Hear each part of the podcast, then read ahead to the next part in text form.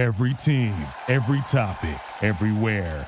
This is Bleav. Hello, everyone, and welcome to another episode of Bleav in Bet in Chicago. My name is Joey Christopoulos. Today's episode is brought to you by BetOnline.ag. The NFL season, it's almost over. The NBA season, it's about to begin. And look, you might not be at the game this year, but you can still be in on all the action at BetOnline. From game spreads and totals to team player and coaching props, BetOnline gives you more options to wager than any place online. And there is always that online casino as well. It never closes. So head to BetOnline.ag today and take advantage of all their great sign-up bonuses. Again, betonline.ag and sign up today. BetOnline, your online sportsbook experts. Ladies and gentlemen, thank you for joining the pod. It seemed like only yesterday that the NBA hoops season was coming to a close. LeBron James and Anthony Davis were cutting down the nets. But here we are beginning on Tuesday. Today is a Monday. NBA Hoops is back, which means the Chicago Bulls are back on the court with a brand new coach, with a new look, a new vibe, and a new spirit. So it's time to bring in my Hoops honchos to talk a little Christmas Bulls edition, little season preview. Coming up first, my guest, Mike Choi. Hello, Mike. Joey, what's going on? The Bulls have already paid dividends. I've bought several pairs of glasses from Zenni Optical. Very nice. And per your, support the team. yeah, and per your comment on the previous pod, the Bulls are going to be playing on December 22nd, and they have not been eliminated from the playoff race yet, too. So this is one of the best seasons already that the Bulls have had in over five years. Also coming up on the pod, had to bring them back to talk some hoops. We got a fantasy draft today, so we're not going to be revealing any spoilers. It's Aaron Hagel. Hey, Hags. Hi, Joey. You ready for this draft tonight? I'm super excited, and I'm even more excited for the Chicago Bulls. Brand Yep. new coach, new people in the front office, the Gar Pax jokes. I mean, those are things of the past. We've got a number four lottery pick to look at. We've got a Coby White in his second year. We've got some guys coming back. Hopefully, they can stay healthy in our front court. Can Zach LaVine take the step forward, become the leader? There's a lot to dive into. But let's just start right here. Hags, what are you most excited about for this Chicago Bulls season that kicks off in just a couple of days? Well, I think this is one of the most exciting seasons ever just because we finally have a new era, specifically the front office. We got a new uh, president of operations. We got a new GM. Real quick, as an aside, what is exactly the difference between the GM and the president of basketball operations? You guys know? as far as I know, the general manager is more in on the minutia. He's actually making the calls. He's talking to all the agents. His job is to build up a collaboration and a network with this, you know, series of different agents and different teams. He's the guy that's really plugged in. He's the one that's picking up the phone and putting you on hold. Where the president of basketball operations takes a little bit more of a formal approach. He he conducts the meetings when they host free agents. I think he's the one that maybe puts the stamp on the deal, and the general manager is the one that types up the deal. Mike Hoppin, is that is that what you understand it as well? Yeah, yeah, and but also right, like I think regardless of what sport you talk about, that dynamic is different for every team because that dynamic is established between the president and then the GM. So I, I think you know it's it's it's a gray line, but um, I think you'll find that that relationship and the uh, delegation of responsibilities is different from franchise to franchise. Yeah, I think the general manager more work. I think it's probably the, the nuts and bolts of it. Hop back in, Higgs. Yeah, I guess I was just wondering because it's like we talk about Carlos Silva so much. It's like, well, Marc Eversley is the GM, and it's like eh, he never really gets mentioned in all this stuff. But um, the fact that you know, new front office, new coach, new regime, and I'm just really pumped to see what Billy Donovan can do with these guys. Uh, you know, guys, initially I wasn't like super pumped about getting Billy Donovan. I kind of wanted somebody new in there. But the more I thought about it, the more I read about it, I'm really pumped that he's coming in. And I want to see what he does with Coby. I want to see what he does with LaVine. I want to see what he does with Lauri and Wendell. Those are the, I mean, I know it's a lot, but um, I think he's going to unleash these guys. He's going to unlock something that would never, ever have come into Jim Boylen's mind because he just is not that good of a coach. You're bringing up a great point too, where this whole Gar and Pax thing. This we're talking decades here, people. We're talking almost 20 years, specifically with Pax. Talking, I think, over 10 years with Gar Forman in the organization. Now with the New Orleans Pelicans, and I'm with you. I've got these weird scars of you know Billy Donovan. You kind of go, whoa, whoa, whoa, the Bulls just screwed it up. Patrick Williams, whoa, whoa, whoa, the Bulls just screwed it up. But this is a whole new batch of people in there running the show. And I think what I'm most excited about is I'm walking into the season with open eyes and ears really trying to, trying to take my past preconceived notions, even about players that were on the team last year, maybe trying to wipe the slate clean a little bit, looking at this with a whole new, fresh perspective, and maybe it could be a positive, successful one. Mike, I want to ask you, man, what are you most excited about for the Chicago Bulls season? I mean, Aaron nailed it, uh, and mo- most specifically Billy Donovan, because I think we have a, a, case where we can literally, outside of the addition of Patrick Williams and you know the small pieces and moves that we made, such as like the Garrett Temples of the world, uh, it's basically the exact same roster. So we can literally have a year by year comparison between you know the old regime and Billy Donovan to see what kind of improvement he actually makes with this roster.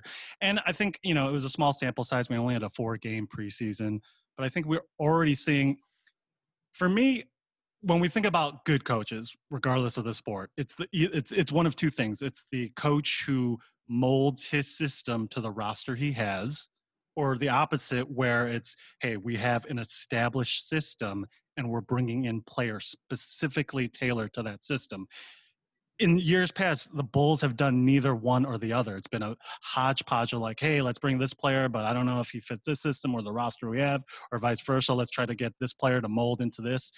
You know, I think at least the early indication is Billy Donovan is the kind of coach who is going to mold what the team is based on the roster. We're already seeing that a little bit with Lauri Markkanen. We're already seeing that with just just you know the the enthusiastic reception from the team in large. So again, uh, Aaron nailed it. Like what Billy Donovan can do for this team is the most excitement that we've had, unfortunately, Chicago Bulls basketball in the last five to six years. And you know what else Billy Donovan can do for us Bulls fans? He can actually give us detailed answers. Holy cow! back up, back up the truck after the years of Boylen and no offense to Hoiberg, and even Thibs at times. Thibs, Thibs would go into detail, but it was a little bit more of his the same coach speak all over and over and again, playing on a string, all that jazz. But Billy Donovan, each player he's able to give a detailed answer about what he likes and what he's looking for out of them i'm watching these post games after the game. He talks about specifically you know what stretches he did and didn't like and what areas they think that they can improve on and look at and stuff that they can continue to like work on moving forward. It's just there's a transparency with the way that he communicates which i think is going to be really really helpful with the team that's rebuilding like the chicago bulls are. So like hopefully if bulls fans are listening as they do hopefully find that success, they can be able to kind of pick up the crumbs a little bit and sort of see how we got there.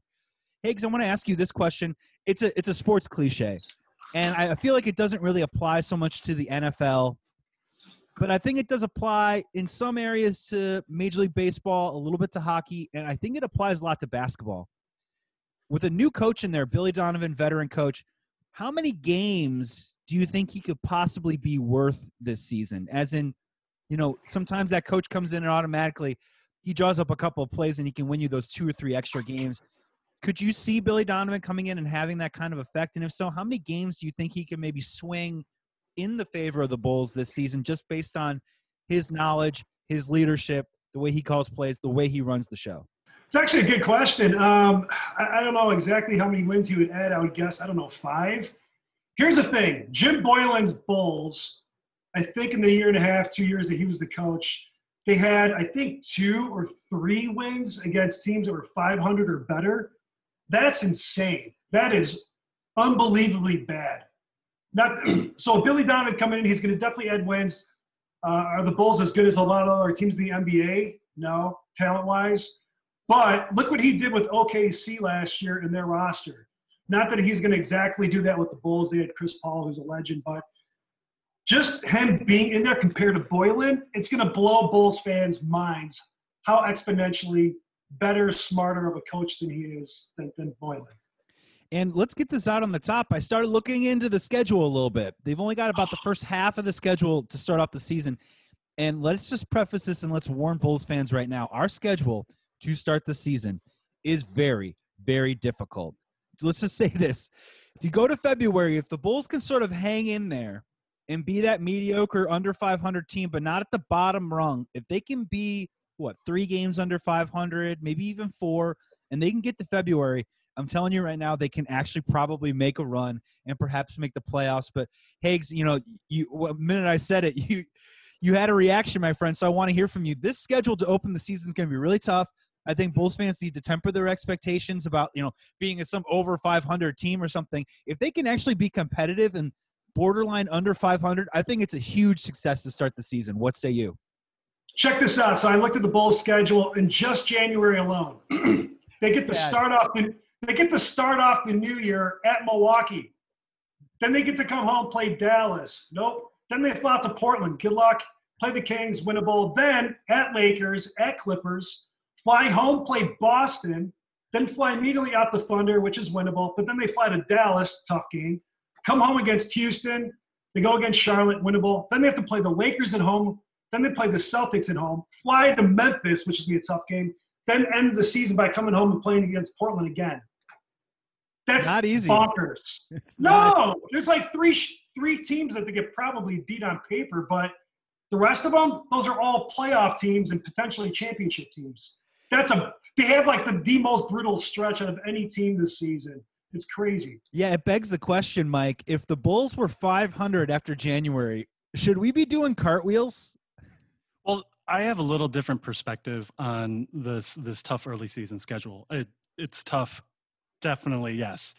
But I look at it as where this is still a building year. I'm not looking at this team to be. It, it'd be one thing if like, hey, we're a playoff team and this early season stretch gets us in the hole you know, to be honest, to be frank, if you want me to put my objective lens on or my homer lens on, I'll put my objective lens on right now. We're still not a playoff team, and I'm sure this is things that we can we'll discuss later on this pod. Um, you know the fact that whether we're near 500 or not i don't think that's really important. I think one building the culture and then this is to your point we talk about not just the x's and o's and you joey you nailed it also when you know billy donovan which you can't take lightly also has some media savvy. To your point he knows how to speak to the media. He knows how to obviously speak to his team by all accounts. Um, so the way i look at it is what billy donovan is going to need to do most which is an important part of any coaching position, is keep the morale of the team up. Because, you know, unless, you know, we can hope beyond hope that we get a 500, if not better record in this early stretch, but that's not going to happen. That's not going to happen. So if you can keep that morale up to get past that, I actually think of that as kind of a strength because we'll really feel what the metal of this team is by going through this early stretch and really getting a sense. You know, I don't want that inflated. Oh, we beat all the uh, the Charlottes and the you know whatever other crappy teams are in the league. Oh, and we're five games above 500, but it's a false thing. Just like you know we kind of saw early season with the Bears. Um, so for me, it's like, hey, Billy Donovan. Get these guys pumped through this first month, month and a half of the season. Let's see where we are. Let's regroup because it's not going to be pretty. And then at that point, we can kind of move forward. But again, I, I, I 100%, you know, I'm, unfortunately, I'm very high on this team. I don't think they're playoff ready yet. And because of that, I'm not too concerned about these early season, you know, big name matchups. Well, and I'm in complete agreement with you. And we're going to come back to you, Mike, because is it, I, I, if they were 500, I think we should be like flipping out. Like we sure. should be like, holy shit, this is going amazing. I don't yeah. think that's going to happen. But for Bulls fans, wouldn't you agree that aesthetically, I'm hoping for just a change where how many times over the last four or five years have we been like, oh man, I got the night off from work. I'm gonna get home, cook myself a little din din, and around 5:30, I'm gonna flip on the bullseye right 30 down by 25. Okay, I'm gonna turn the channel off. Oh, there's a whole waste of my night. I mean, how many times have we just seen this team? You look at the box score; they're down by 18 at the half. They come out of the, you know, and I just would really hope that I think steps eh, of incremental progress would be in that fourth quarter, we're down by four. We're down by six. Maybe we're competitive throughout the you know, game. We have a lead, you know, with four minutes to play. And, you know, to the young aspect of what you're talking about, the work in progress, maybe we lose that game. But at the same time, it just starts to feel more competitive, a little bit more cohesive, and and and just staying in these games a little bit and not just getting blown out every third game by 28, 30 points because no Bulls fan wants to watch that. I mean, there are guys on this basketball team that are talented, but I think what has really driven the Bulls fans away have been those really, really tough losses. Jim Boylen taking a timeout with 10 seconds left when they're down by 18 points. You know, shit like that. We got to move past that and get a little bit closer to baseline. And I'm with you, Mike. I don't know if they're playoff ready, but if they can be competitive and maybe not win these games in January, I think we can look at that as progress. Higgs, hop in. Yeah, I totally agree with you guys as well. Um, I think one thing I could be wrong, but I feel like one thing the players uh, have with Donovan that they didn't have with Jim Boylen is respect. I mean, that guy's won two national championships in college. He went to OKC and didn't win a championship, but he, he you know, he, he coached them really, really well. Those guys did not respect Jim Boylen at all. Remember, it was, uh, it was LaVine last year remember Boylen called the player, wanted to take him out of the game or something, and he basically barked back at him like, "I'm not coming out," or you go, you know, "Go fuck yourself," kind of thing. Well, there's no way. There's no way he's going to say it to Billy Donovan. Yeah, and then real quick, there's the other one where they had him like not mic'd up, but they could see his words in that moment when Jim Boylen calls a timeout and they're down by a ton with seconds to go, and Zach LaVine literally mouths. Who the fuck calls timeout when you're down by 12 yeah. with like seconds left to play? Hop back in and he's not wrong. That's the thing. It's like I'm not too big on players, you know, going against their coaches, but when it's Jim Boylen, uh, I'm gonna probably agree with the players most of the time, you know. Yeah, stating the obvious. So you're you're walking us right into it, Hags. Thank you so very much. Let's talk about Zach LaVine. You know, a guy who, I, you know, I I'm not the biggest fan of. I I personally, in terms of Chicago Bulls and what our future looks like. I mean, he's the guy you date, the guy you don't marry. And I don't mean to be cruel about that, but that's just kind of how I feel about him. But again, with now Donovan and Arturas in there, these are fresh eyes. This is a clean slate. I think this is an opportunity for Zach LaVine to change a lot of minds, more specifically mine. And so, what do you expect, uh, Higgs, from Zach LaVine this season? I mean, the guy has gone from a dude recovering from a torn ACL to becoming a fringe all star to leading our team in scoring is it very one dimensional at times? Absolutely. Can he get on a heater better than some of the elite scorers in the league? Absolutely, he can. Where do you think his game could possibly go this season, and is he capable of getting there? I, I think Billy Donovan could get him there. I mean, he's already scoring, what, over 20 points a game? He's kind of become our, our leader just because we kind of needed one. Um, is he a leader on other teams? I don't know. But I think the one thing Billy Donovan is going to be able to do with him is maybe make him a better defender. I think that's the one thing LaVine is so so on. Um, he showed last year he can close out games, man. Remember that game in Charlotte when he just took over and he stole the ball, or I think Arch stole the ball, kicked it out to him last minute, took that shot. So I think right now he's the leader. Do I think he's the leader for the next five years? I'm not sure. I don't know. I think Lauri could step into that role. Coby could eventually step into that role. But right now, LaVine is our leader. I like LaVine, man. I don't know. There's a lot of people don't like him. I like him, um, and I'm excited to see what he, you know, what he can do this year with Billy Donovan. Mike, what's your expectation for Zach LaVine this year? Do you think he can take a major step forward? Do you think his game can evolve a little bit, or just kind of the guy that's going to be scoring points for us? Well, listen, we talked about this on previous pods. When you break Zach LaVine down and you look at all his components, he has everything you want to be a superstar in this league.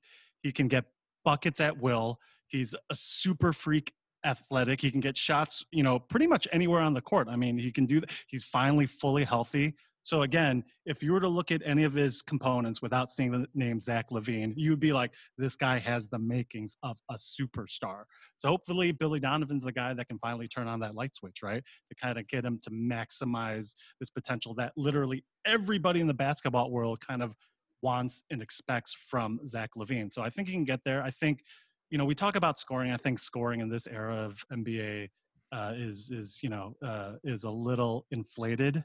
Um, so regardless if he scores 20 or 30, you know, um, I, I, think that's not really a key. Scoring in a vacuum means nothing. I think it's the idea of knowing when to score versus knowing when to get your teammates into the flow that's what I'm really looking forward to in Coby White, which I know will probably be a whole different conversation. But I, uh, you know, I think for whatever reason, there's that missing component, and maybe finally having a good to great head coach kind of steer you in that direction is that final hurdle to have him, you know, become, you know, maybe he won't ever be a superstar, but there's there's no reason he can't be a top 20 player in this league if he turns it on.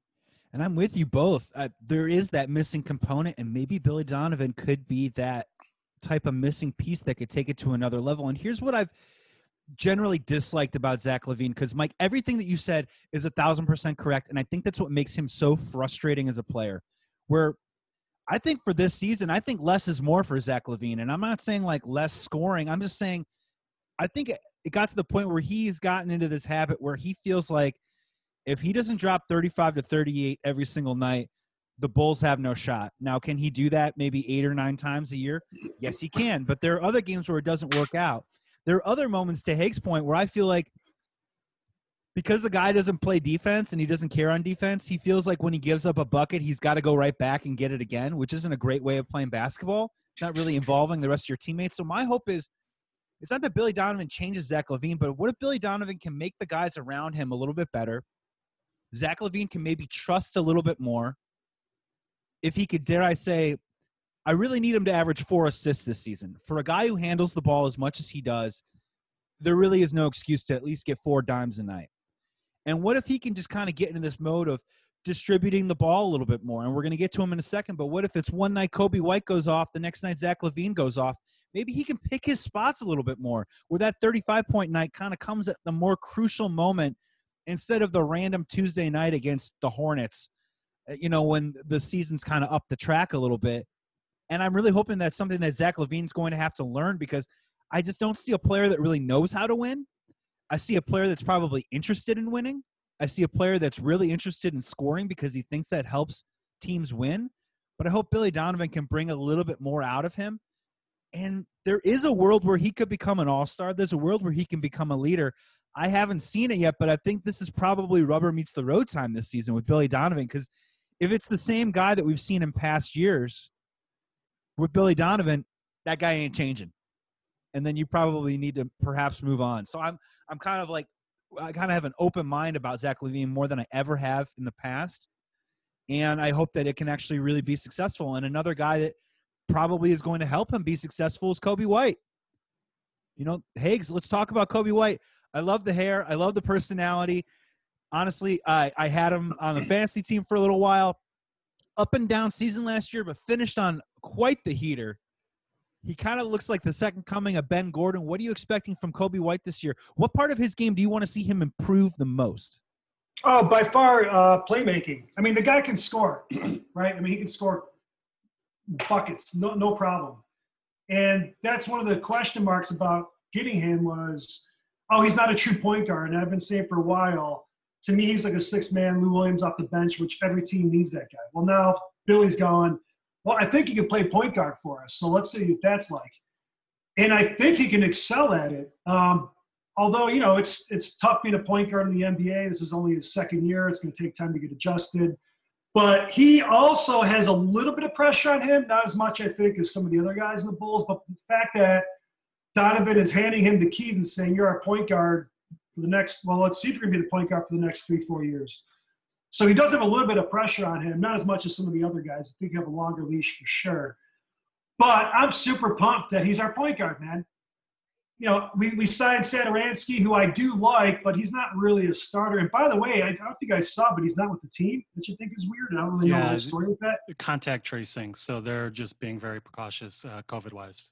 Oh, gotcha, gotcha. Because they didn't say why he wasn't with the team. Okay. Yeah, so he he supposedly has been in contact with somebody. They haven't. Uh, so his absence has theoretically just been because he's potentially been around somebody that has been infected. But yeah, Coby's so fun to watch, man. I mean, and, and if it works out and he's our starting point guard for the future, hell yeah, I'm along for the ride. It's going to be so fun. You kidding me? Yeah, in terms of that playmaking, Higgs, I'm going to come right back to you real quick. Is it fair to say that the biggest challenge for Coby White this year is figuring out a way where him and Zach LaVine can coexist on the floor at the same time? Yeah, for sure. Anytime you got two two people who can score a lot, you know, you kind of have to figure out. It's almost like not to the same extent, of course, but kind of reminds me a little bit of like a John Wall, Bradley Beal situation in Washington, where those guys can put up 30, 40 a night, no problem, and they had to figure out a way to, you know, help each other out. Um, you know, I think it'll take Coby a little bit of time too as a playmaker. He's used to scoring, so reminds me a little bit of a, you know a quarterback who could run when they're a rookie and they're like running most of the time, but after a while they kind of settle down and know they got to look through their receivers more. So it might be something along those lines. There's going to be growing pains, but I'm pumped, man. I'm really pumped that Billy put him in at point guard. Yeah, that's that's a good comparison too, because that's the thing is if White and LaVine are on the floor at the same time, just seems like two dudes with high usage rates with the ball in their hands and guys three other guys are on the court. You're going to have to incorporate those dudes at some point. Mike, what are you looking forward to? What do you think Coby White needs to improve upon the most this season? And do you think he can perhaps take that step this season? Well, I think the biggest thing, I'm sure you guys will agree, in any sport that makes you excel is confidence, right? And the fact that he got Billy Donovan to say right off get go, you're our starting point guard, I think speaks volumes to hopefully the confidence that he's building as a player. Uh, second of all, I mean, just like any point guard who's kind of coming into his own, he's going to have to know when to push the offense, when to push his own offense, you know, but that only comes with experience and that means minutes. So I actually think to Haig's point, he needs a long leash, not a short leash, because if you're instilling instilling a second year player as your starting point guard, you got to know that there's going to be some growing pains. You got to know that. And unless he's a disaster, you have to give him a long leash to give him the minutes to kind of establish that experience. Um, but I think he's fully capable. I mean, we know he can score. Um, and I think Haig's brought a great, great great mentality to what it means to be a point guard. You know, we even saw it with Derrick Rose, his idea that I'm just going to try to blow past everyone. I'm just going to use my athleticism to just be that guy who just, I'm going to get past the defense every time. And that's not what makes a good point guard. A good point guard is a guy who can see the floor. Of course, if you can, uh, you know, take advantage of moments where you can blow by defenders who aren't guarding you well, then yeah, do it. But overall, it's to slow down, just like Aaron said, is to see the offense, see the floor. So I think if anything, Coby's going to have to learn to kind of, in a weird way, take a step back and maybe not solely rely on his athleticism to be the point guard we need. Um, and then the one thing in terms of with Zach LaVine, you know, comparisons in terms of scoring, I think the thing that I'm already really liking about Coby, you know, a guy like Zach, and not to say that he doesn't have a killer mentality, who's to say, but at least from uh, a, a desire from uh, just a fiery standpoint. We haven't seen that from Zach LaVine, so we don't know if he just internalizes that or if unfortunately he's just too laid back for his own good. Like I like Coby. We're kind of seeing that fire, at least from the comments he's making, at least from the things he's saying to the press, at least from the way he's carrying himself. So I really like that we have a point guard that's just like burning to be better, burning to help this team move forward. So yeah, I'm I'm I'm super pumped as well about Coby being our point guard. Yeah, you brought up two really good points. The first one is the long leash concept, which I love because if this is a free pass season for Billy Donovan, you know, let's play these guys. You know what I mean? Instead of maybe meritocracy for once, let's just keep these guys out there on the floor and let's get a huge sample size on Wendell Carter, Coby White, Lauri Markkanen, and name any player really on that roster right now and figure out what we got. It reminds me a lot of what was it two or three seasons ago. Lucas Giolito had the worst ERA in the AL, in the American League the White Sox said, "Screw it, man. You're going out there and you are pitching every fifth day." And the dude did. He went out there, got his head knocked in, and then the next season he came back a little bit trimmer with the new release point, and now he's an ace of the staff. Not saying that that progression is is easy, and you know what I mean. That's just going to be handed to you. But in Coby White's case, you know, let's keep those let's keep those minutes coming. Let's let them make mistakes. Let's three of fifteen from the field. That's all right, man. You're our starter the next night. And to your other point too, as well I've heard Billy Donovan talk a lot about Coby White specifically, but I think this probably goes for the rest of the team. Of it seems like we got a lot of quiet guys on the floor, a lot of dudes that don't really talk a whole lot, and he's trying to encourage Coby White to become more of that vocal leader on the offense. You know, really communicate in between plays and on possessions. That's what a point guard does. You know, he's got the personality. He's not very vocal on the court, and I would probably extend that towards, as you mentioned, Zach LaVine you know, Wendell Carter seems to be a really fiery guy. I don't hear him talking too much on the court. You know, Lauri Markkanen ain't saying shit. Uh, you know what I'm Not saying? in English, anyways. Exactly. And once they took away, yeah, once they took away the captain, the captain, uh, the captain stick from Cristiano Felicio, you know, he ain't talking anymore either. so, uh, you know, you know, Higgs, am I onto something that if you start to think about it, this Bulls team is kind of a quiet bunch. They don't have a lot of vocal guys that are really out there, kind of you know, not barking, but just communicating. You know what I mean? Like working things, working things out. Yeah, so I was I was trying to touch on that a little bit earlier, uh, talking about LaVine being the leader. Like I think he's the leader by default. Once again, I don't think he's like a leader leader. Like I said, if he went to another team, I, I don't know, because we don't. You know what you just said. They don't have that guy. They don't have that guy that's just taught. Like they're all like good hardworking dudes. Otto Porter's a nice guy. Th- Thad Young's a nice guy. Uh, Wendell, they're all like all nice dudes, which I, which I like. But you know, you also need like an alpha dog in the team to talk shit. You know, step up or whatever the case may be. Have that killer mentality. And I just think LaVine's the closest thing to that. Once again, not sure if he is that guy, but that's the only guy I can think of that we have. Yeah, when stuff's going wrong in the third quarter of a game, you know, who calls that little huddle at the free throw line and they all get together and they all talk it out? You know what I mean? Who does that and who do they rally around and who do they respond to? And that's just going to be something that they'll have to hopefully figure out as the season goes along. But I like that Billy Donovan is encouraging that right now among this young group of Bulls players. And speaking of young group of Bulls players, Mike, I want to hear from you first on this one. Let's talk about Patrick Williams. And I have uh, I have to come to the table a little bit here. We all we watched the draft together in Higgs's backyard, social distance, outside. And when it happened, I will be honest, I was shocked. I didn't like it. I did not enjoy the pick.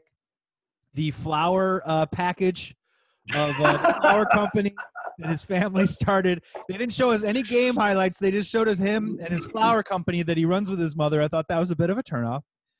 But I really want to hear what you guys think because I'm slowly starting to wrap my head around why they selected him. And from what I've seen in the preseason and what you guys, I, I kind of like what I'm seeing so far. And you know, this is ripping off of a little, you know, there's a little guy named Bill Simmons. He's got this podcast or whatever. Mark Cuban was on it, and he said that you know where this, this generation of NBA stars is heading towards right now. He's like, look around the league. They're six, seven, and taller, and they can all handle the basketball. And he's like, those two things right there are the building blocks and starting points for what can be the next great star in the NBA. And guess what? Patrick Williams does both those things. You know, he's got the height and the length, and he can handle the ball, and he's got a pretty decent shot how what's your maturation process or what's your journey been like from when Patrick Williams got you drafted to where you are right now on the eve of the NBA season starting? Well, they always say always end with a nice thing. So I'm going to start with a bad thing first. So, you know, we've seen this amongst, you know, when we talk about fantasy sports, we see we always see it where that guy thinks he's made this brilliant draft like oh i drafted mike conley with my first round pick and now look what he's doing. He's averaging you know 18 points and and 10 assists and you're like oh i got such a steal. But the point is yeah but you could have drafted mike conley in the third round not with your first round pick. So in in in an ideal world we could have traded down got patrick williams you know maybe eighth pick, ninth pick. Who knows? Who knows? But we could have traded down and got him later. The Knicks wanted Obi Toppin. Maybe there weren't trade partners. You know, that's very likely that maybe there weren't trade partners to move down and get something. You know, whether it's a later pick, whatever. Um, so yeah, was he drafted? Still, to my opinion, a little too high than he should have been. Yes. Now, with that being said, everything we've seen of this kid so far in preseason is a, pleasantly surprised. Uh, at 19 years old, I think he's the second youngest player drafted this year. Does not look uncomfortable on the court. Does not look overmanned. Does not look like he's out of his element. He looks very comfortable. To your point, from a versatility standpoint, we've already seen. I mean, he's hitting threes. He's handling the ball. He's playing defense. He's you know getting rebounds and putbacks. He's putting up the you know the the floaters and the 15 foot jump shots. So it's like yeah, he can do a little bit of it all. I mean, I know they always comp him to Kawhi Leonard. If we can get a Kawhi Leonard esque light out of Patrick Williams, not going to be this year. It's not going to be next year, but maybe come year three, year four, if we start seeing that, then it'll be worth it. But like I said, who knows where we are three, four, five years from now? But the whole thing is, if we develop, uh, if we invested a top five draft pick, number four, to this kid, we kind of mentioned in the past, we need to give him three, four, five years to develop. Because if we pull the plug come year three and trade him for a, another draft pick or whatever, it was it was a wasted draft pick. It was a wasted draft pick. So, but with that being said, I'm I'm really liking what we see, and this kid is a lot more athletic than I thought, man. I mean, what he's doing on the court is like really blowing my mind. So I think I think we'll be pleasantly surprised. Hopefully, hopefully. Yeah, he's got a thick NBA body. He doesn't look awkward at all. He's already made some kind of some crafty moves. He doesn't look like he's moving too fast. Like sometimes uh, rookies will try and play too fast or the game moves too fast for them. It looks like he's kind of got the speed down a little bit.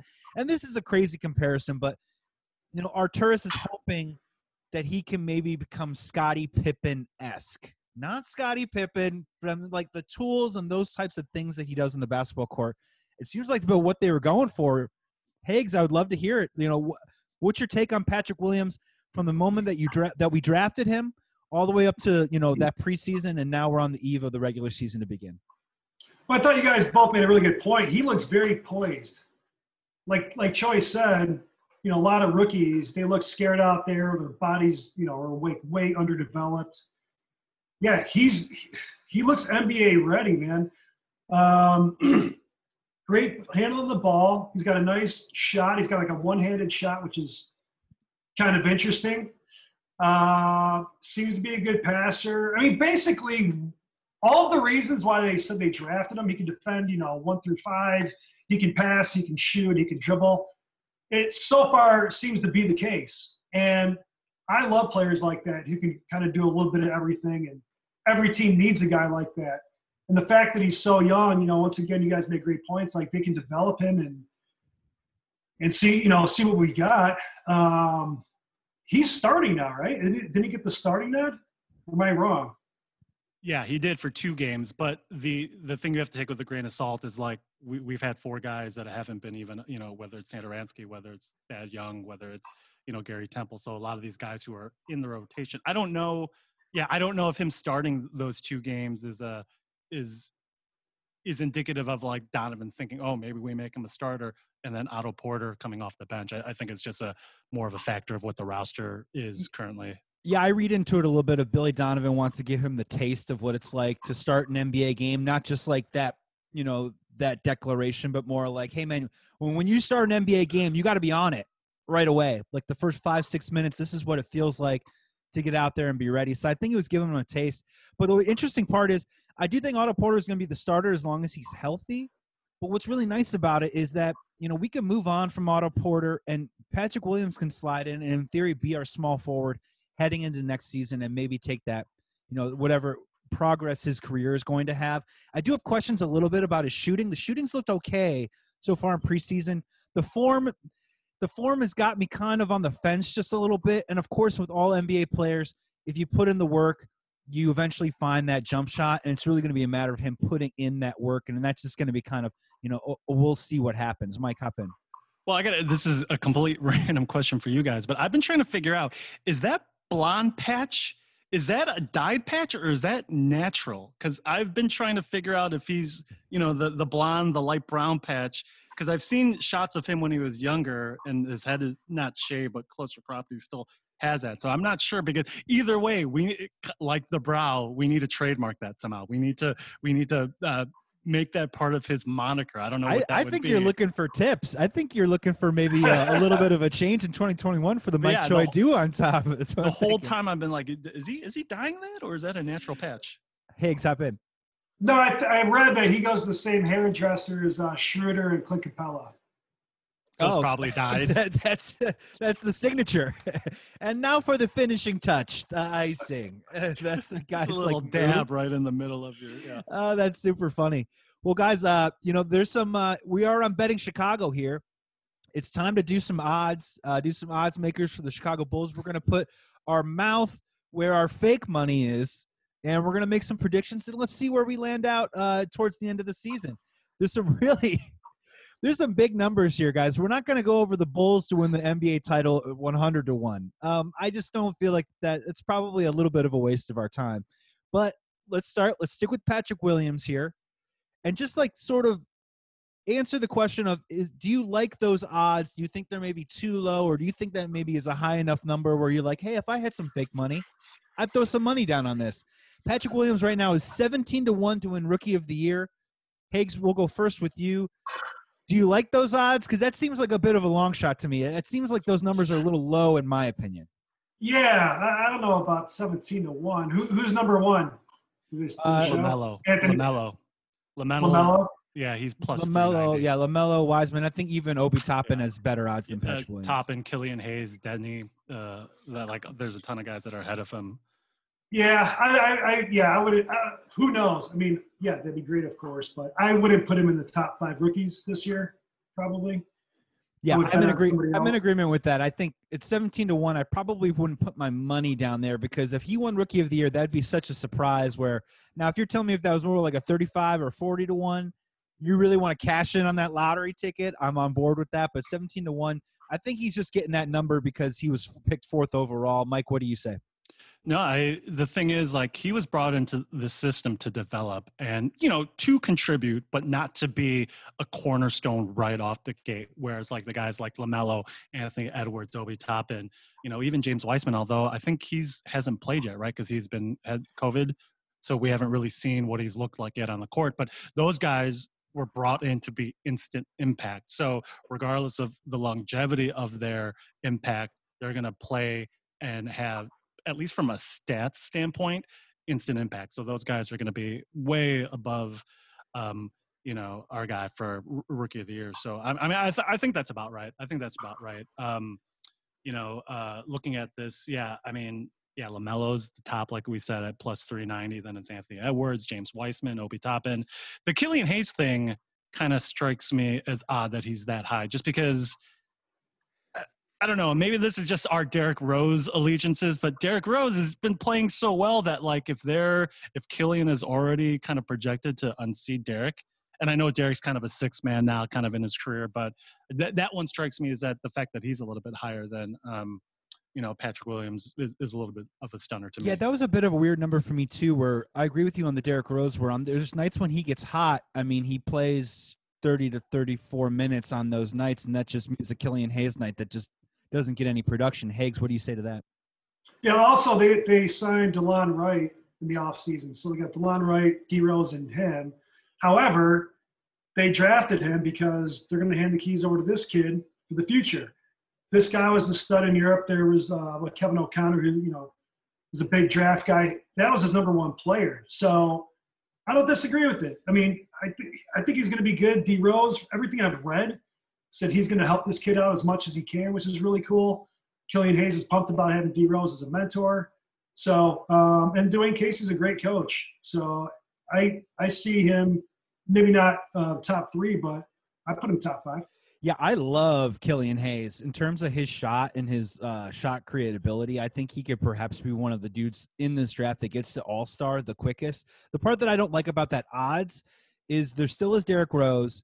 They're not a very good team there's going to be nights when they're competitive and they're going to want to try and win the game. And Derrick Rose will be playing well, and he's just going to take up all those minutes, which I just think is going to eat into Killian Hayes' production. I could see Killian, you know, by the time we get to March or like late February, you're like, oh man, this dude dropped 26 tonight. Oh, we dropped 22 tonight, you know. But I think the first 10 to 20 games, I just don't think we're going to hear a lot from him, which might kind of hurt him a little bit. This is a fun category coming up. You guys get to pick one out of three Bulls players there's the most improved category. Hmm. We got Coby White at 16 to 1, Lauri Markkanen 30 to 1, or Wendell Carter 30 to 1. Mike, you're going to go first on this one.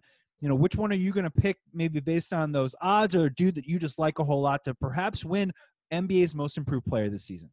Well, first of all, I uh, I think you guys know from uh, uh, previous pods that I'm I'm not a Lauri guy. I mean, at best he's a team's third option in my opinion so you know my, my money is definitely on Coby white because again unless he just craps out of the gate i mean he's been given the keys to the chicago bulls point guard so anytime you have a guy that's in position you know because unfortunately a lot of times these awards are based on stats so his stats are going to get a huge huge boost by being the starting point guard um, in terms of wendell carter again not that he can't be a great contributor, but again, to me, he's not a cornerstone. So I really just personally don't have uh, as high of opinion as you guys might have on those two guys. And I don't know if can we really quick, quick, quick get into it because I don't want to make this a Billy Donovan love fest because I do have a little bit of criticism. I don't.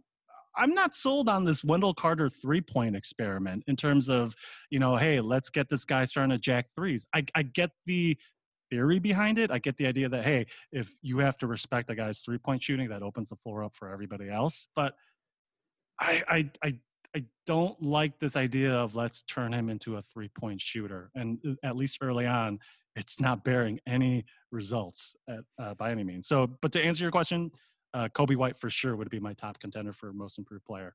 Yeah, Higgs, I'd love to hear your take on that too as well. Where it has Wendell Carter to me and this is and this is really what sucks about Wendell Carter is you know the dude's been injured on and off the past couple of seasons. He's been able to flash with some solid games.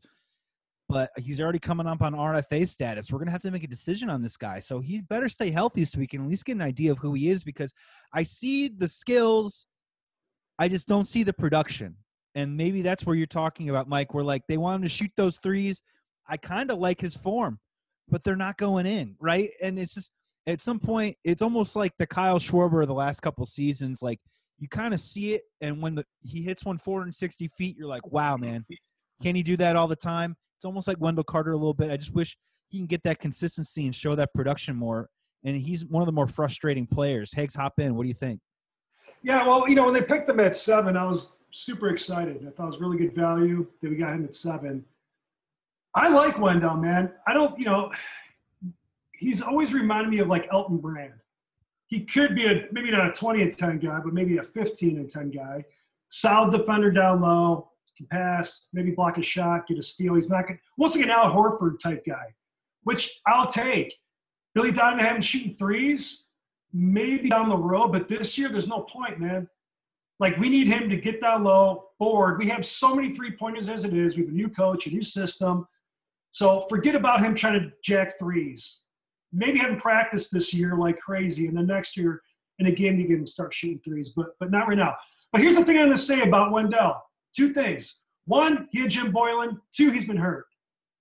So that's why I think we really haven't had a chance to see what he can really do. Fuck the three pointers. But everything else, I think this guy's really solid, man. And you need that guy down low to help defend the bigger guys, the stronger guys in the other team. Because Lauri's big. I mean, he's kind of strong, but he's not a guy to go down low. So I like Wendell. We need to play him as much as we possibly can this year because Joe, you said it before. He's coming up as a restricted free agent, and we have to see what we have. But just the fact of a new coach, and he's and hopefully he's healthy this year. He can, and Billy will be able to show him what he, you know, the world what he can do.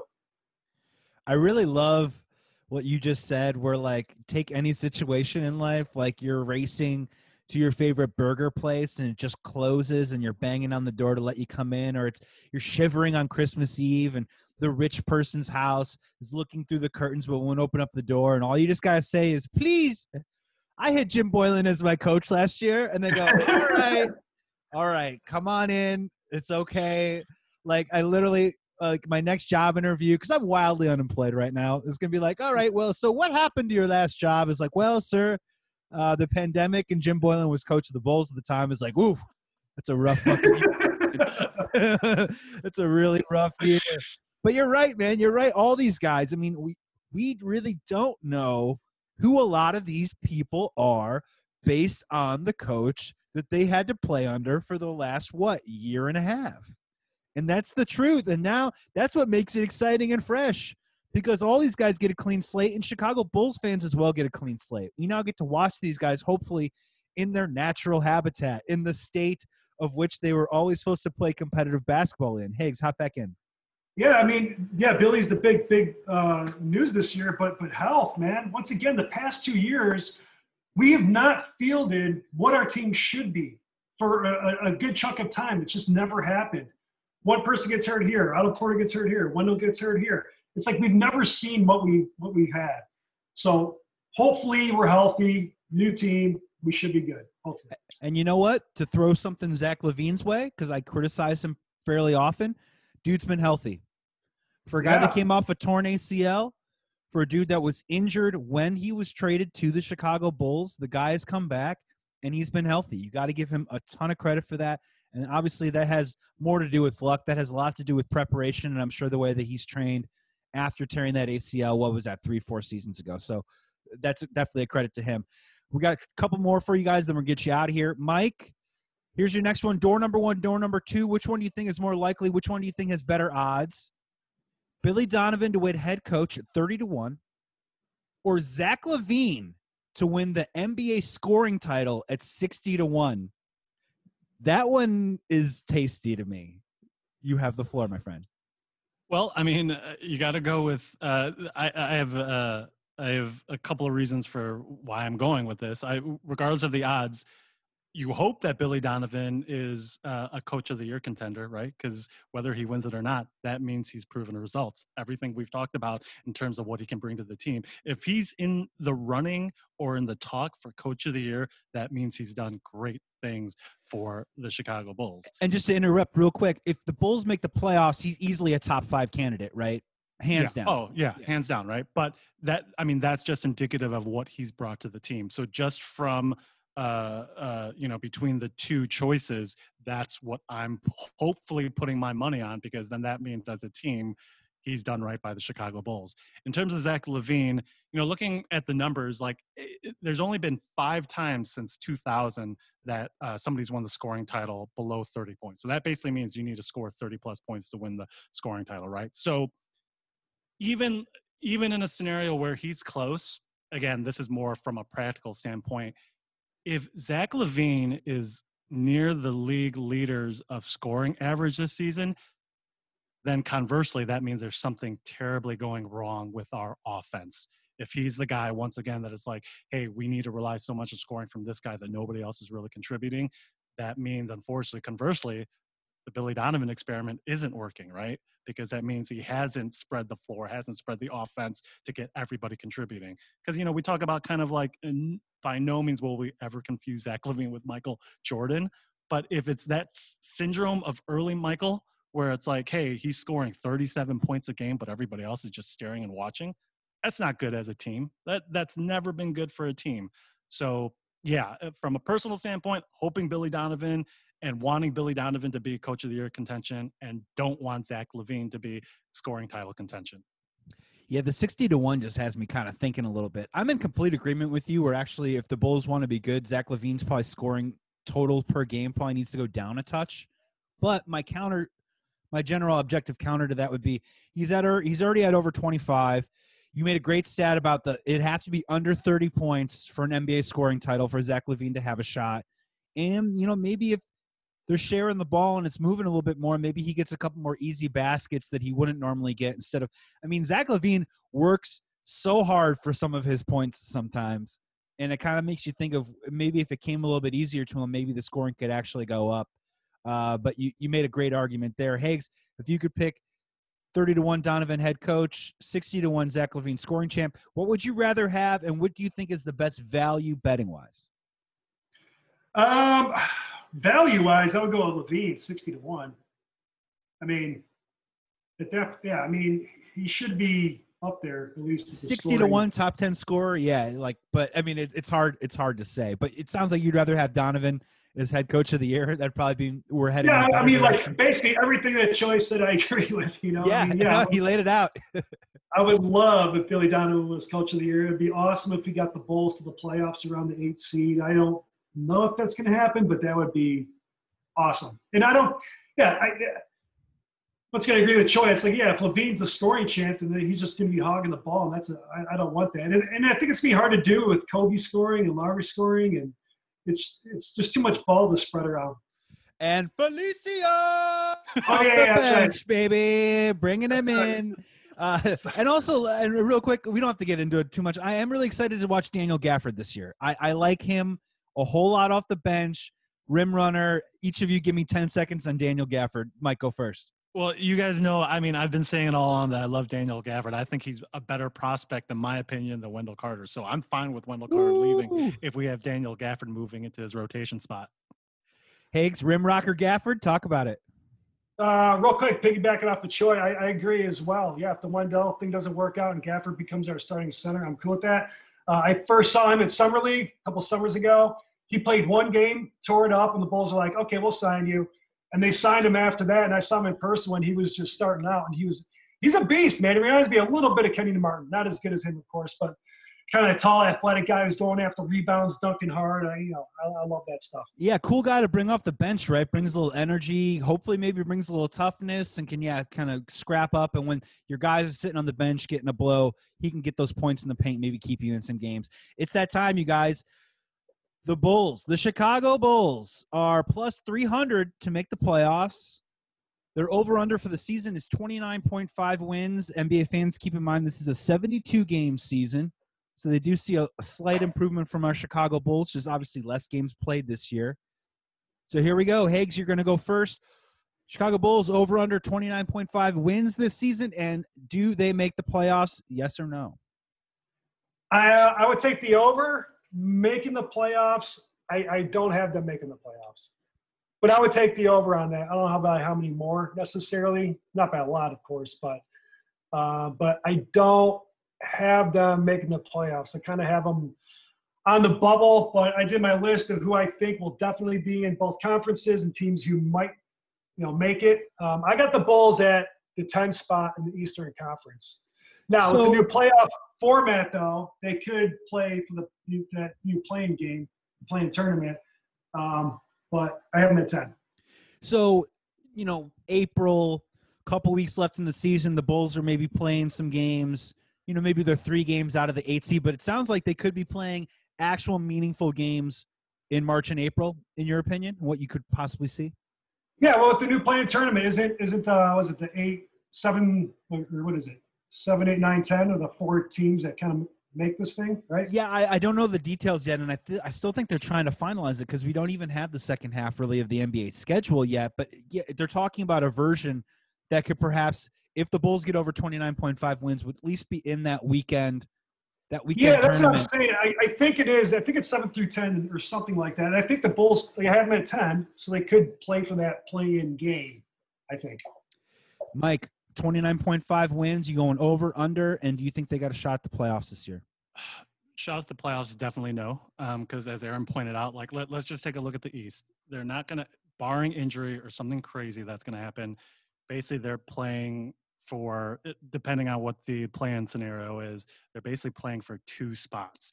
They're not going to be better than the Bucks. That's one. They're not going to be better than the Nets. They're not going to be better than the Celtics. They're not going to be better than the Heat. They're not going to be better than the Raptors or Philly. So that's six. That's six right there. And not India. You didn't mention Indiana. Either. Exactly. So what I'm saying, then could they kind of be on par with you know the Hawks, Indy, Wizards, Magic? Yeah, I, I could see that, but definitely they're they're not breaking into the top six in the Eastern Conference. So ultimately, they're really vying for with all these teams kind of in their pack for two spots. So I don't see that happening. And in terms of uh, it's 29 and a half. Correct. So that basically means to go over that is that they're a 500 team because right this year was 72. That means 30 um 36. 36. So could they be a game or two under 500? Yeah, I mean, I guess I guess if I to be hopeful, I guess I would put them over that, but but not by much because uh, even then, I don't know if they're a 500 team um, again, my as we kind of stated right at the top of this, as long as they show improvement and competitiveness, that's all I'm looking for this year. Um, you know, wins and losses, I'm not so concerned about. Maybe we worry about that more in year two in the Billy Donovan regime, but I, I will go over, but barely because I don't think there'll be a 500 team this year. I'm going over as well. For some reason, I got the number 34 stuck in my head. Uh, that seems maybe a little ambitious but it's definitely very possible. And I kind of see a narrative scenario working out. Whereas we talked about with that schedule, after that first month, we could definitely be playing the same old Bulls game. You know, they're under 500, kind of taking maybe some tough losses. I'm with you, Hags. Like what they play the Lakers, I think two or three times in that first stretch. They got Dallas in there, Portland, and I mean, there's gonna be some games. And we talked about like I hate seeing the 25 point game blowouts. There's still to be some of those in there, especially in that early part of the schedule. But I do see a scenario that in February that schedule gets really interesting, and I'm hoping that you know as the the flowers begin to bloom in spring, there could be a situation about a Bulls team trending in the right direction, maybe on a little bit of a heater and can maybe slowly get back into that conversation of you know a long shot you know five games four games out of the eight seed but you know all of a sudden that you know they win a couple and they get a little bit closer than they were before. And i think that would be a pleasant surprise and a surprise that i can live with i think we're all on board with we're not expecting the world this season i think we really need to see some progress right i mean honestly we need to see a couple more wins on the board and some on the court tangible progress with players that we have on our current roster so i'm going over I still see us possibly short of the playoffs for this season, but I think the season ends with the Bulls' arrow pointing up and also actually feeling really good about this team moving forward. Mike, hop in. Well, I got one for you guys. if I were to give you five to one odds, would you take this scenario or would you take this bet? Whether it's as a player or as a coach, Joakim Noah rejoining the Chicago Bulls. Five to one. I think Yeah. that's. I would have taken ah, five to one. Yeah, I was gonna would say a little bit, a little bit higher, maybe at like a twelve to one. I look, I I would love to see him sign a twelve day contract. I would personally, I would love to see. I think he could go out there and play four or five minutes for us. You know, every once in a while. And you know, when when you got that big lead at the United Center, and you know it's Big Mac time. You know, it's Brian Scalabrine territory. Uh, Yeah. You know, bring him in and give the give us a thrill. But uh, yeah, it it just it seems really tough. I mean, I could see a scenario where mid-season maybe he got healthy enough where he'd wanted to come back to play, but why would he want to play for the Bulls? He'd maybe want to go to a playoff team to be a competitor to play minutes in the postseason. Eggs hop in and then Mike hop back in. Yeah, guys, you're, you're kind of forgetting. There's no way the Bulls can sign him. They have Cristiano Felicio, and all Bulls fans like him better than Joakim. We've all chosen. We've chosen Michael. And Sorry, Joe. We made Cristiano. Saint Felicio. I mean, for me, I just again, not, I, I'm even more thinking more so of joining the coaching staff as like a special assistant or something. So not necessarily so much as a player, but regardless of his, if it's as a player or as some part of the organization, coming back to the Bulls, especially with Billy Donovan back in the Bulls, I just I cannot see that not happening in some form or another. I got a scenario for you. Dream scenario. Roll the clocks forward a couple years. Fans are back in the stands. For some reason, the three of us are in Chicago, and we're at the UC a couple years from now with a Bulls team trending towards a top seed in the playoffs, and Joakim Noah is there shooting T-shirts into the stands the Bull. I mean, come on. That's that. That's how we'll know that we've made it, and we can all look back on this pod and shake hands and be like, "We we knew it. It was coming." Higgs, hop in. Yeah, I, I, I, for whatever reason, can't picture Joe. I don't know, being a coach for some reason. I don't know. Maybe you know he can help out the guys down low, but like a goodwill ambassador Yes, for the Bulls. Scottie. or something, You know, like he's the guy. Like everybody loves him, and you know, he's a people person. Like I picture him. Yeah, exactly. Scottie Horace Grant. I think who coaches like a you know liaison to the fans or whatever. Like I would love to see him in that role. He'd be perfect. Yeah, does some radio interviews here and there, does some on court stuff, represents the team, sits courtside every once in a while, wears a crazy suit on a Saturday night. You know what I mean? On back that, draft suit. yeah, that Bring back Chicago that draft suit. Saturday night. Everyone's you know wearing leather jackets in the stadium. Everyone's freezing. Then they get in that hot UC, and you see Joakim on the front court, with the awesome suit on. Higgs. Quick question for both of you guys, off the top of your heads, where would you put Joe and your favorite players? Not the best Bulls players, but your favorite Bulls players of all time. Where would you rank them? Ooh, I'll I'll go first and buy Mike some time. Easily in my top five. Easily. I mean, we got the '90s Bulls. Obviously, MJ's right up there at the top. Scottie's right up there at the top. You know, I did I did love the Rodman. I, I love the Rodman action for a little while there. But other than that, there weren't like a ton of players on that team that like I loved. I mean, everyone loves Steve Kerr now, but when Steve Kerr was playing, I wasn't like Steve. You know what I mean? When he came into the game, right? you know, even on the Horace Grants, Toni Kukocs, I could always kind of maybe nitpick and criticize just a little bit. Um, I loved Ron Artest when he was on the Bulls. He was actually one of my favorite players to play because he was so tough. But man, rolling forward, Derrick Rose and Joakim Noah, what Joakim Noah became after he was drafted, the guy could barely catch a basketball, all arms and legs, getting in trouble in his rookie year, getting suspended. To by the end, he was the point guard on our team leading the team in assists, leading the team in, in heart, leading the team in spirit and energy, and oh yeah, also rebounds. And you know, telling LeBron like, "Hey man, fuck you, bring it on." Like, honestly, like one of my favorite Bulls of all time. Easy, Mike, go ahead. Well, and th- that's a strange case where we we benefited from him going back to school a year because his draft he he was actually the number one pick projected after that first championship. So by him going back to school, he he fell even though he won a second championship. Um, but uh, I, I'm going to make this simpler for me. I'm just going to say, and this is still great. He's he's my favorite center, both by personality and performance all time of the Bulls. I can't think of a center that I'd rather have all time on the Chicago Bulls than you know Joakim. So I mean, yeah. And then in terms of everything you guys mentioned, just in terms of his personality, like there, I mean, is De- Dennis. Dennis is the only one on the Chicago Bulls that can rival the type of personality that Joe brought to the Chicago Bulls. In, in, in my opinion, I can't think of anyone that had a more uh, you know, just bigger flamboyance than those two guys. So Yeah, Um, larger yeah. than life for sure. I will throw out there, not ahead of Joakim, but on my list. Really loved watching Ben Gordon play. I really that that era when he came in and he got a heater and he got hot. It did not matter where he was on the floor. When that ball left his hands, it was going into the bottom of the bucket. I enjoyed the Jalen Rose era too as well, just because I was a huge Fab Five growing up, a Fab Five guy growing up. So he's always going to be high on the list. But man, yeah, dude, Joakim's probably maybe number three on my list, maybe slightly Oh. ahead of Derrick Rose.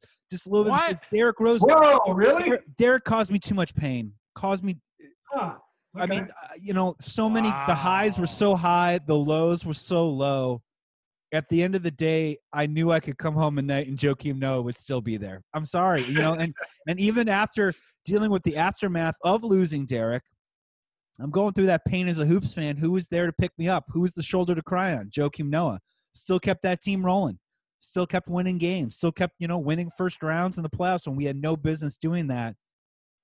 I don't know. I look back more fondly at Joakim's career and you know and rooting for him and everything. When I think of Derrick, I think of the amazing highs, the athleticism, the MVP, and then I immediately go straight to the injuries. I, I- cannot think of him without thinking of the darkness of the injuries that befall his career, and that's what hurts me. And I think Joakim gets the slight edge. Hags, what what say you to your question? Um, I would I agree with Choi. I mean, he's probably my favorite center that we've ever had. I mean, during those Bulls runs, I wasn't a Cartwright guy. Most people weren't. Most people weren't a Luke Longley guy. We appreciated them. We loved them because they were on our team. When but- baseline J never got you Yeah. horny? no, no, no. Uh, I would I'd put Tyson up there as well, but I would put Tyson behind Joe. But they're very similar. It's just Joe's more flamboyant. But Tyson was very similar, man. Both about the same size, both rebound, both with a lot of heart, played their heart out, man. And you know, Bulls fans, well, yeah, just love that stuff. So um, yeah, I'd probably put Joe at four or five all time, I guess. Yeah, definitely in the top five. who's ab- who's above then? Because obviously it's Jordan, Pippen, Rose for you, right? So who's number four then? If he's Rodman. Rodman, okay, Oh, got it. that's fair. Yeah, yeah, That's yeah. fair. I, I mean, I can't pick Joe over Dennis. I mean, there's no way. Ooh, that's a good call. So Jordan Pippen, Dennis, maybe Joe for me four, maybe Derrick Rose five. That's almost a four five.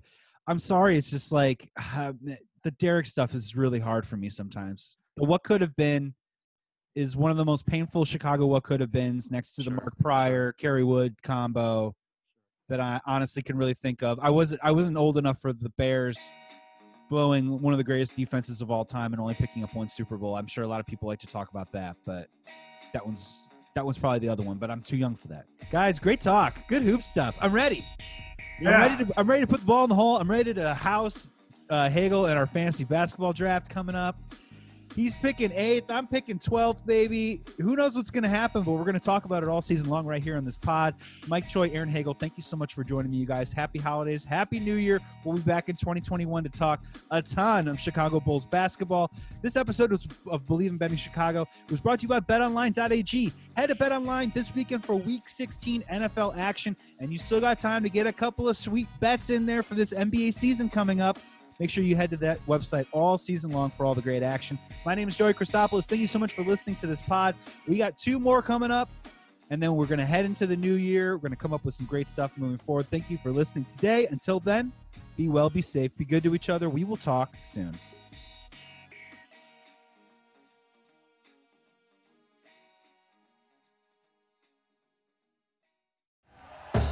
Thank you for listening to Bleav. You can show support to your host by subscribing to the show and giving us a five star rating on your preferred platform.